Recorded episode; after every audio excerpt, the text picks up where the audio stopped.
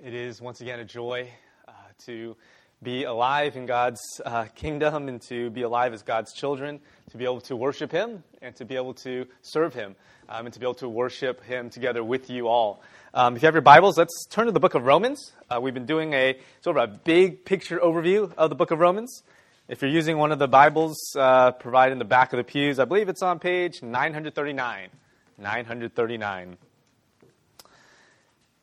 And as you turn there, we jump in. Uh, we're continuing a, sort of a mini series, three part series, doing an overview of Romans.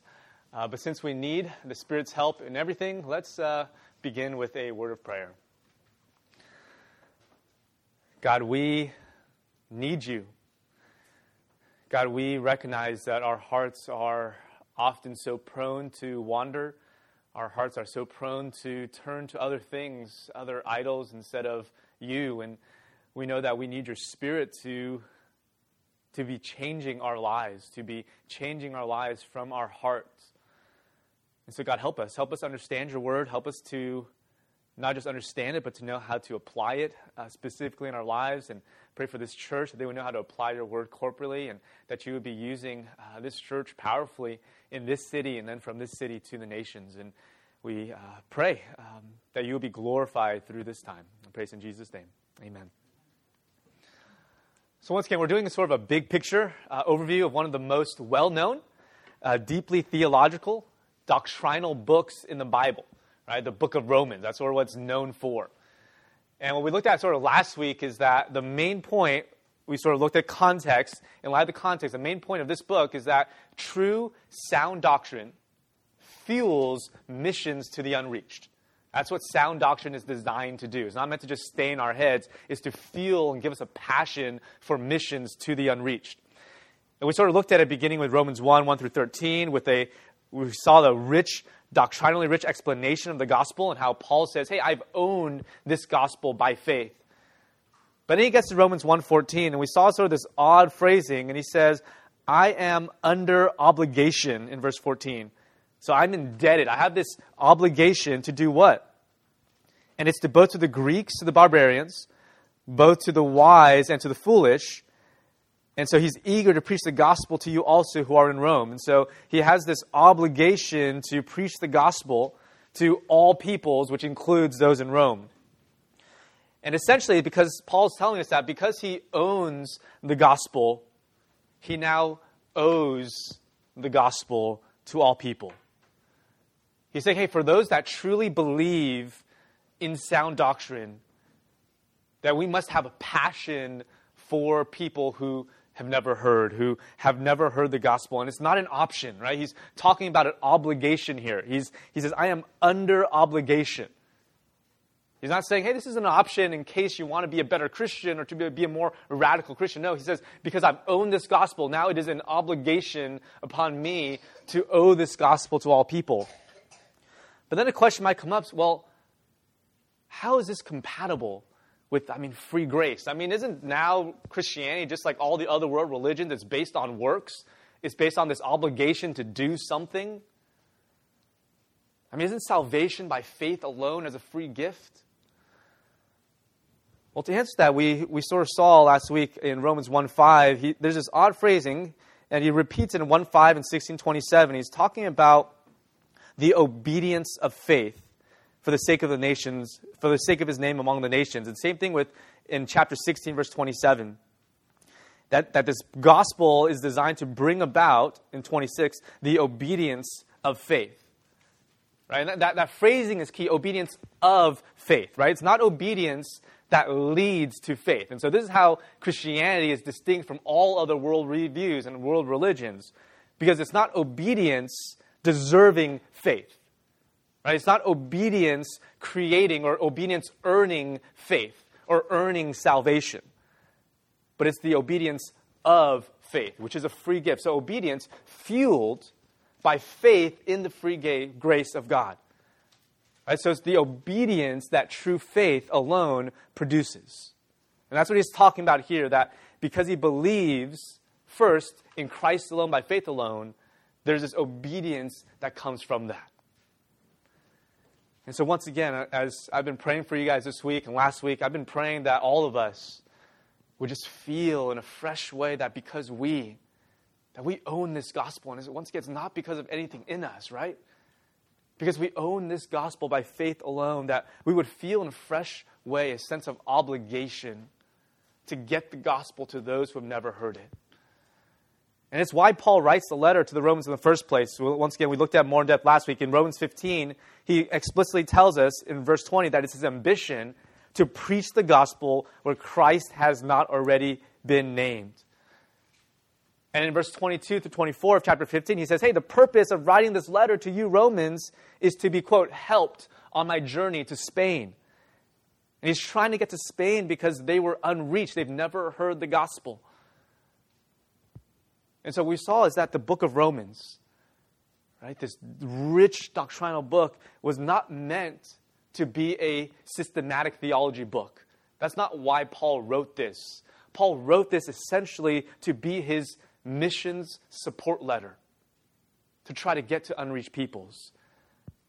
So, once again, I'm praying that it would change the way we read, that we teach, that we understand all the theology that we learn in our lives.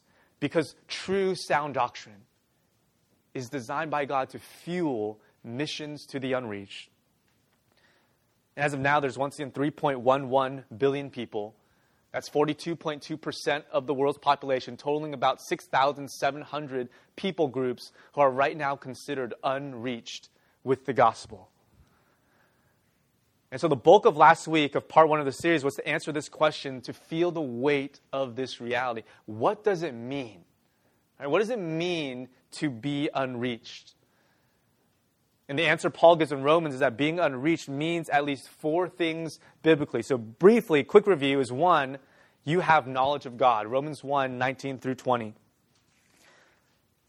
He talks about, for what can be known about God is plain to them. Why? Because God has shown it to them. For his invisible attributes, namely his eternal power and divine nature, have been clearly perceived ever since the creation of the world in the things that have been made, so they are without excuse. So all people in all creation have knowledge of God because God has made it plain and evident to them. But then, second biblical truth Paul gives is that not only do we have knowledge of God, but you, all of us, have rejected God. That's what he goes on to in verse 21 through 25. Let's just read verse 1, 21 to 23. For although they knew God, they did not honor him as God or give thanks to him. But they became futile in their thinking, and their foolish hearts were darkened. Claiming to be wise, they became fools. And they exchanged the glory of the immortal God for images resembling mortal man and birds and animals and creeping things. And this is the sinful nature of all men that we have all turned aside from God, and we've all worshiped other things instead of God. And while it looks different in different places, the truth is all the same. All people have rejected God. And as a result, the third biblical truth is this that you and I and all of humanity, we stand condemned before God. We know God, we reject God, and therefore we stand condemned before God.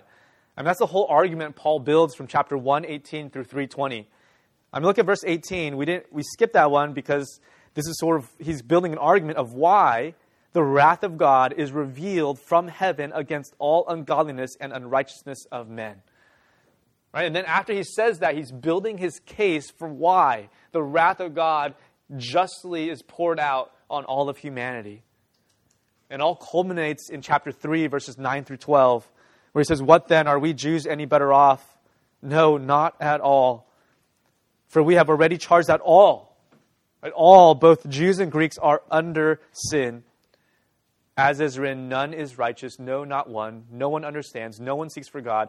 All have turned aside. Together they have become worthless. No one does good, not even one. So all humanity is indicted. All humanity is guilty. We all are sinners who stand condemned before God, deserving of eternal death and suffering in hell. But yet, these truths, right, thus far, we recognize that these truths are true not just for unreached peoples, but for all people, including us. And so at this point, I want us to say a brief note clarifying last week. I tried to do a little subtle wordplay, but we might have missed it. Is that I asked the question, what is the fate of the innocent, unreached people who are around the world who've never heard. I try to throw in innocent because we know that if you're innocent, if you are sinless, then you for sure go to heaven. But the problem is, unreached peoples, like all people, are not innocent. Right? there's no sinless person. And that's the, the argument Paul is making. Paul is clear there are no innocent people. There's no sinless people. That's why Romans 3.23 says all have sinned. So that's true for all people. So you have knowledge of God, you've rejected God, and you stand condemned before God. But the huge difference between unreached peoples and all other peoples is this weighty, sobering fourth biblical truth. And it says, You have never heard the gospel of Jesus Christ. And you currently don't even know one Christian who can tell you that gospel.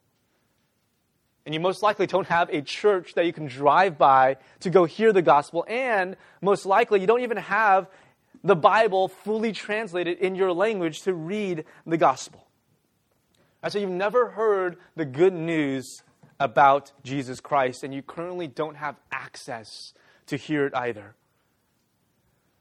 And so essentially, it means this if you are unreached, if you are an unreached person, unless something changes by the obedience of faith of God's people, then you would be born and you would live and you would die having never heard the gospel of Jesus Christ. Okay, that's what it means to be unreached. You've never heard the story. It doesn't end with Romans 3.20, with condemnation, with bad news. And in verse 21, it, it's the two of the sweetest words in the Bible. It's but now. Right? But now there's righteousness. This the righteousness of God has been manifested apart from the law, apart from works. Verse 22, the righteousness of God through faith. Right? The uniqueness of Christianity is through faith alone in Jesus Christ alone for all who believe. For there's no distinction, for all have sinned and fall short of the glory of God and are justified, declared just, righteous. How? By his grace, as a gift. Not through works, not what you do, but it's through the redemption as a gift, through the redemption that is in Christ Jesus. There's all that we sung about, all that we heard prayed, and we read the scriptures. It's all by grace alone in Christ alone. It's through faith alone. And so, once again, friend, if you're here and, and you are not yet a Christian, I want you to know this is the greatest news in all the world. That you, like all of us, as sinful people, we can be forgiven of our sins and we can have a relationship with God the Father. But it's not through anything we do It's all because of what Christ has done for us in living a perfect life, dying the death we deserve on the cross, and then resurrecting from the dead in victory. And He simply calls us to receive that gift by faith, to turn from our sin and to trust in Him. So if you're here and you want to do that, please talk to the friend who brought you, or talk to Pastor Jeremy or Oscar or anybody else here. I'm sure they'll be happy to share with you more the gospel of Jesus Christ. But, beloved Christian brothers and sisters, we must first praise God, right? That by His undeserved grace, we are not unreached. We have access. We have heard the good news of Jesus Christ. And so let's, let's pause and just daily praise God for that reality. Let's always be thankful that we have grown up and we've lived in a place where we had access and we heard, and His grace helped us to believe. But then, second, let us recognize that we cannot go on with life with business as usual. Let's recognize that God, that everything God has allowed us to learn about the gospel from His Word, all that sound doctrine that is regularly taught in this church, is not meant to just fill our heads. Right? No, all the sound doctrine learned is meant to fuel missions to the unreached. And so the main call, once again, is we must give sacrificially, We must go willingly to bring the gospel of our Lord and Savior Jesus Christ to those who have never heard, to unreached peoples and places. And the rest of the book of Romans, all that rich theology, all the sound doctrine Paul writes, once again, is meant to give us a feel. And he gives us at least four reasons as we're heads there, we're going to look at the first three, first three reasons, at least four reasons why. why must we give sacrificially? Why must we go willingly to the unreached? Reason number one is their plight. So it's four P's their plight, their problem. Why must we go? Because unreached people's knowledge of God is only enough to damn them to hell. We saw in Romans, Romans 1 and 2, creation and conscience give people knowledge of God and knowledge of themselves in comparison to the all powerful, eternal, holy, and righteous God. So creation and conscience give all people knowledge that they are willful and wretched sinners before God. Their knowledge, Romans 1:20 says they're without excuse. They're without excuse because they know they have sinned against God. But that's it. That's it. That's all that they have knowledge of. So 3.11 billion people who have knowledge of God only sufficient to damn them to hell. Where unless something changes, they will be born, they will live, and they will die having never even heard how they can be saved from hell to go to heaven to be forever with God. Church, what is it going to take? What is it going to take for, for the, the reality, the concept that there are unreached people still out there to be totally intolerable for us as Christians? And we can't turn a deaf ear, we can't turn a blind eye to this reality because unless something changes by the obedience of faith of God's people, there are going to be more and more people who are going to be born and live and die having never heard the gospel, whose knowledge of God is only enough to damn them to eternal hell. So may God just wake us up to this reality and, and say with Spurgeon that if sinners will be damned, at least let them leap to hell over our bodies. And if they perish, let them perish with our arms around their knees, imploring them to stay. If hell must be filled, at, less, at least let it be filled in the teeth of our exertions, and let not one go there unwarned and unprayed for. And this is just one reason why we must give sacrificially and go willingly. Second reason Second reason is the gospel's power. The gospel's power. Because the gospel of God is powerful enough to save them for heaven.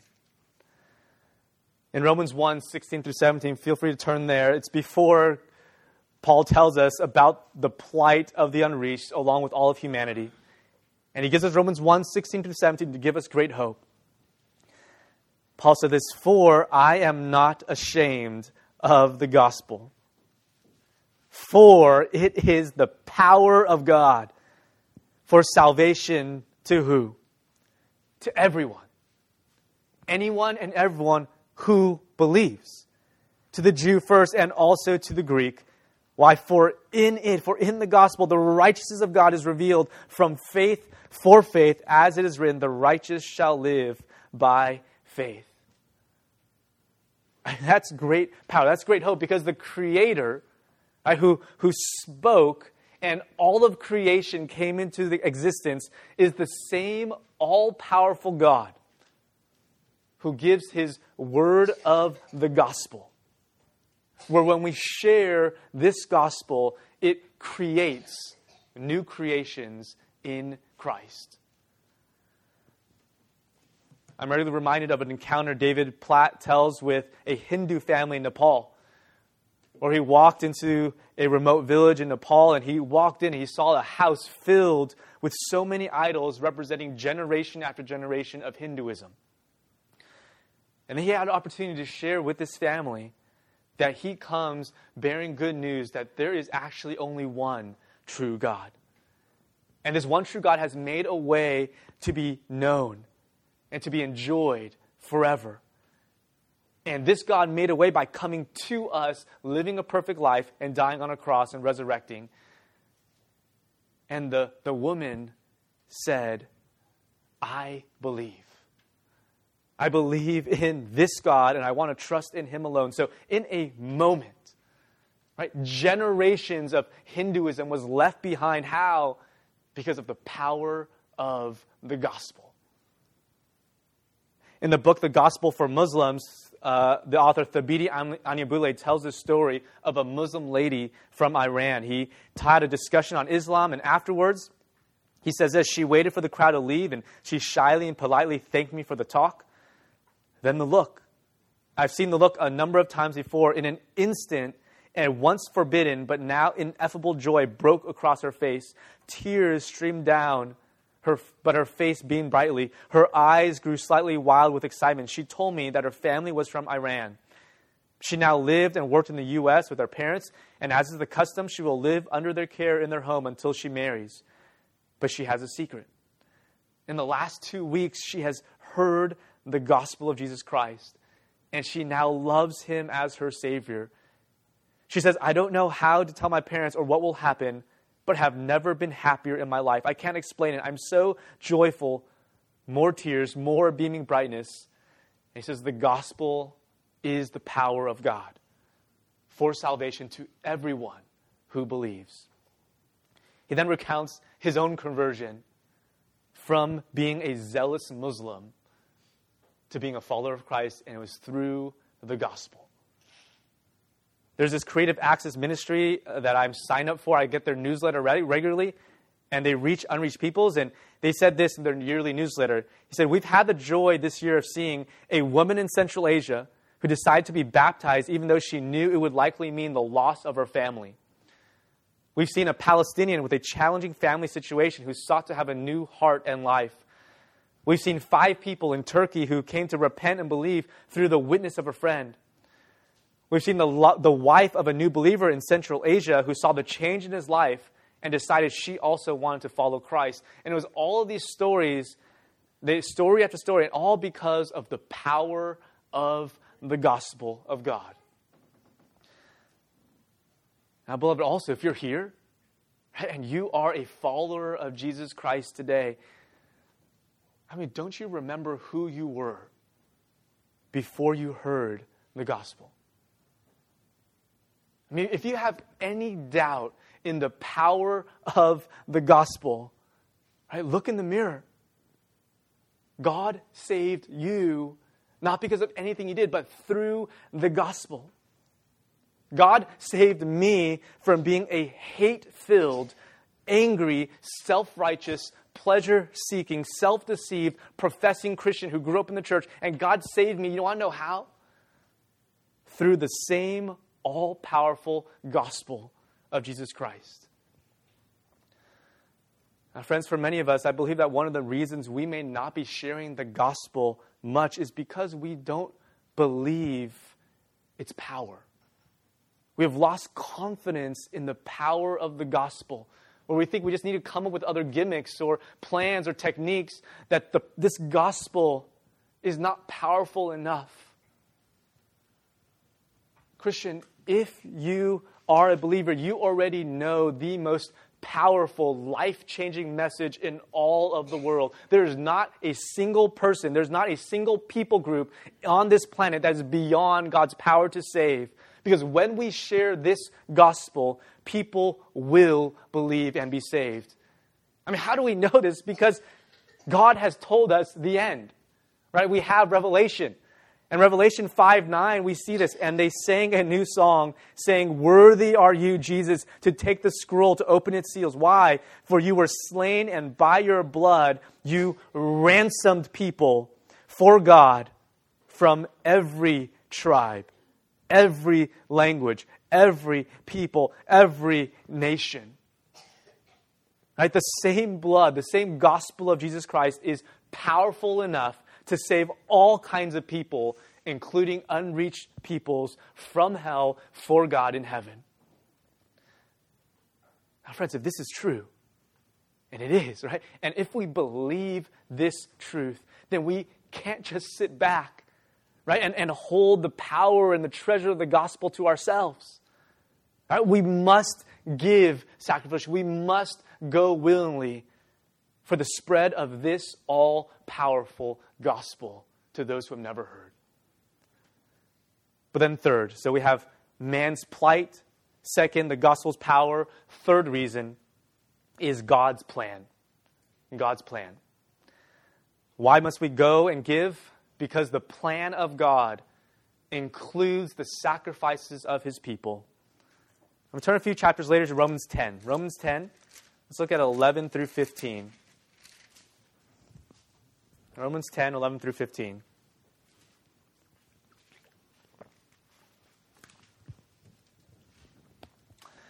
Beginning in verse 11, he says, For the scripture says, everyone, everyone who believes in him will not be put to shame. For there is no distinction between Jew and Greek, for the same Lord is Lord of all, bestowing his riches on who? All. Right? All. Anyone who calls on him. For, once again, everyone. Everyone who calls on the name of the Lord will be saved. But then the question comes, verse 14. How? How then will they call on him in whom they have not believed? And how are they to believe in him of whom they have never heard? And how are they to hear without someone preaching? And how are they to preach unless they are sent? As it is written, how beautiful are the feet of those who preach the good news. And so a question comes right with 3.11 billion people who are unreached, 42.2% of the world's population. I mean, why can't we, as God's people, just pray? And just pray maybe for God to give visions, God to give dreams. Right? I don't know if you have some friends or there might be some books that, that are out there that talk about Muslims or Hindus receiving visions and dreams of Jesus. So why can't we just sit back here in the comforts of America and just pray for that? Pray for more visions and dreams. I mean, couldn't God make the gospel known in other ways? And while this has occasionally happened, I want to put this before you. If you read through the book of Acts, right, the expansion of the church, you won't see one verse in the book of Acts where the gospel moves forward without a human instrument. If you read through the book of Acts, you won't see one verse in the book of Acts where the gospel moves forward without a human instrument. So even when you have dreams, even when you have visions like with Cornelius in Acts 10, what does God do? God also gives visions and dreams to Peter his person, right? His disciple. And God raises up Peter to then take the gospel to Cornelius and the Gentiles. So once again, couldn't God make the gospel known in other ways? I mean, God is God, right? So sure, right? God is God. He could if he wanted to. Right? So God, in his all-powerful nature, he could and who, the God who brings out the stars, right, who calls each star by name, he could write the Roman road, right, in the stars. Right? He rearranges the letters, the stars' location, and, and all around the world, people say, See, you know me. Right? I am the one true God. You have rejected me, and you stand condemned. Come back tomorrow for good news. Right? God could do this if he wanted to, because he's God. But why does God not do that? Why does God not normally do that? Because God chose. God reveals it in His Word that God has chosen in His sovereign free will to use you, to use me, to use us, to use His church to make this gospel known. This greatest news ever known to others the church of God sacrificially giving and joyfully sending those who are willing to go, that's the plan of God. I mean, it is His plan that He has revealed to us in His Word. And His plan warrants the sacrifices of His people, His church. And Christian brothers and sisters, I believe sacrifice is the right word, especially for us in our culture, because we are the wealthiest people who have walked planet Earth. Now, I understand that sometimes, right, we don't quote unquote feel wealthy. Right? We, don't, we don't feel wealthy because we turn around and we see other people who are wealthier than us.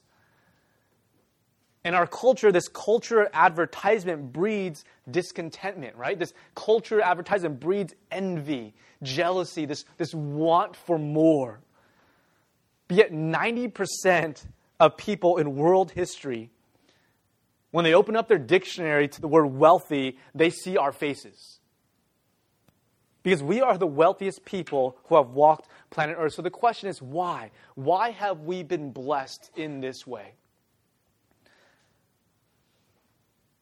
Friends, this is not to get more stuff. Right? God has blessed us with unprecedented wealth, not so that we would just go out and buy more stuff. No, it's to spread His glory, His gospel throughout the world. It is not to build up more possessions. Right? We, we heard earlier from Oscar, this world is not our home.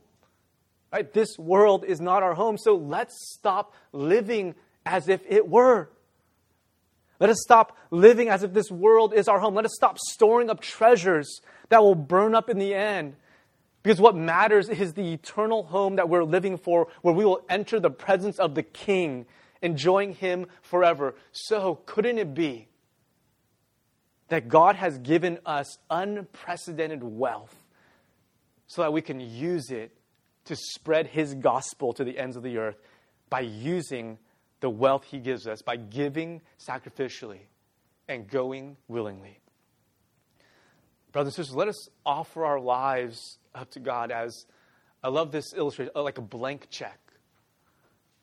Where we, we tell God, God, my life is a blank check before you. I will go and wherever, I will do whatever, whenever you want.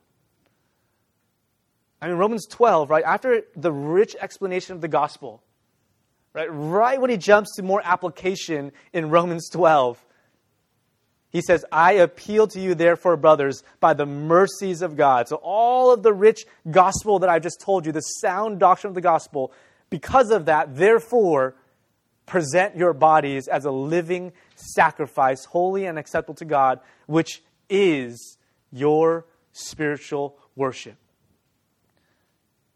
Right, so, Christians, if you want to worship God, not just on Sundays in the singing time, right? If you want to worship God, your spiritual worship is offering yourself as a living sacrifice. I mean, that's a blank check. Right? If your whole life is a living sacrifice. That's a blank check to God where you will go and do whatever and whenever. So, will we say that to God? As, as we're amazed by the sacrifice of His Son for us, will we say, God, my life every single day is a blank check before you? Now, I understand that for many of us, and I understand even for our family, as we think about going overseas, is that even the thought of a blank check right, sometimes brings fear. Because as humans, we always like to have sort of an exit strategy, right? A, a backup plan, right? A safety net. We like to diversify. Or we, we don't want to put all of our eggs in one basket. Right? Because God, what if, what if I'm called to North Korea? What if I'm called to Somalia? What if I'm called to Syria where ISIS is? And so, with that, I just want to say that if I, or if my family, or if you have any fear in giving a blank check to God, I want to remind you who you're giving a blank check to.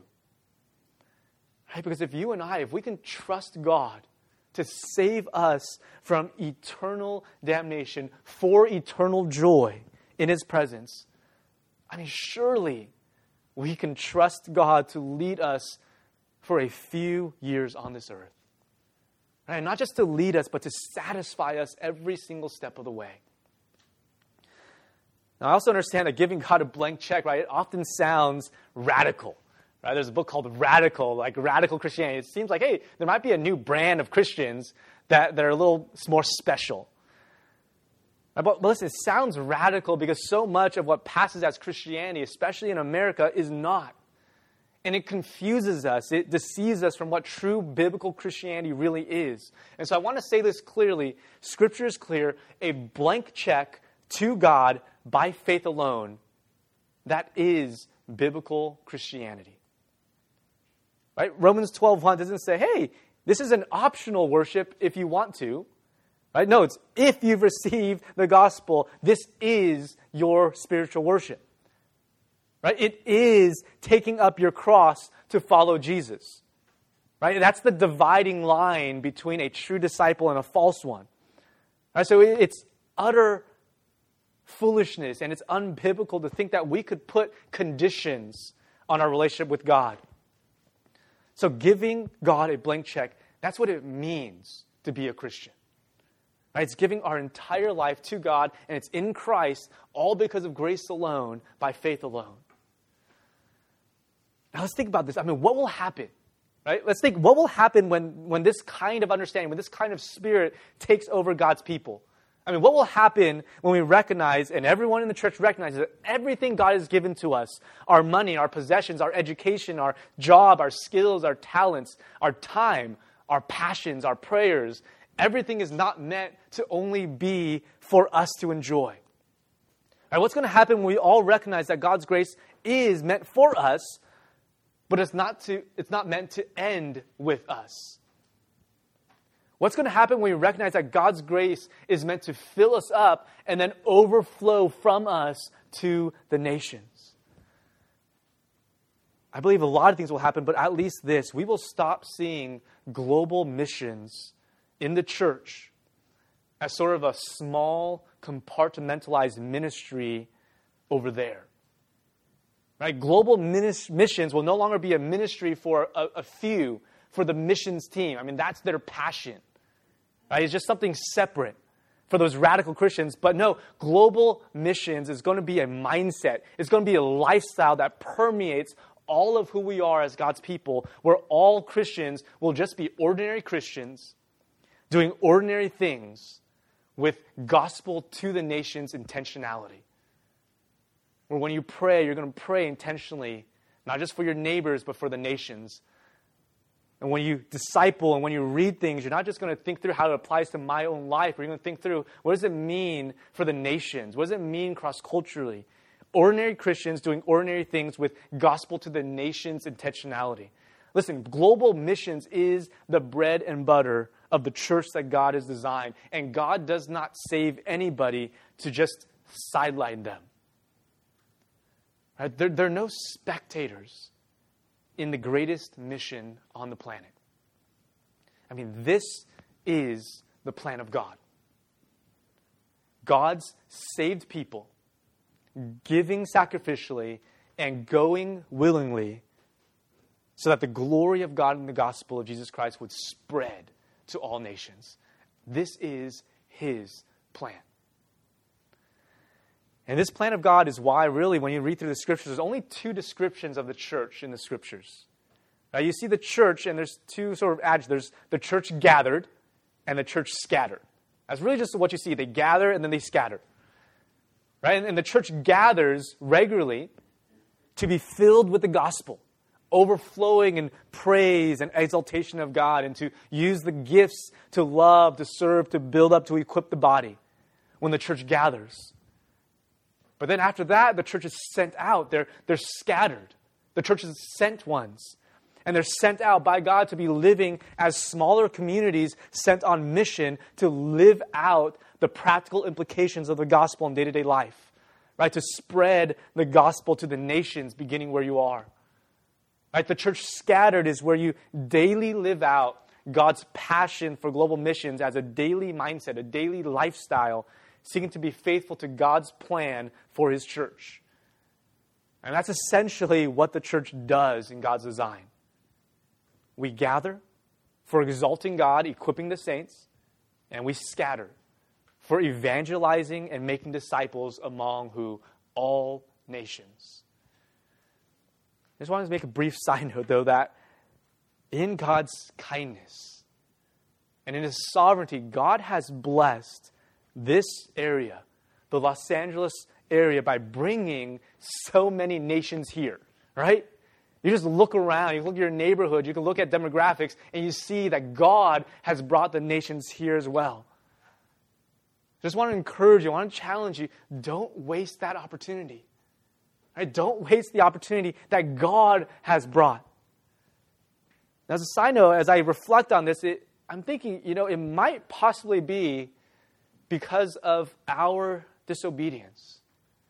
Right? Because of the disobedience of his people not going as willingly. And I think of Acts chapter 8, where you had all these new believers in Acts 8, they stayed in Jerusalem.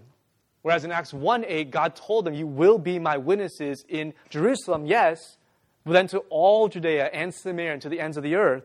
And so, what does God do? These new believers decided not to do that. They stayed in Jerusalem. So, in Acts 8, God used persecution. God used persecution in his church to do what? To scatter his people. And then in Acts 8, verse 4, we see that they scattered to do what? To be his witnesses in all Judea and Samaria, as he told them to do. So, God, in his sovereignty, often uses different things so that we would be then faithful to his plan.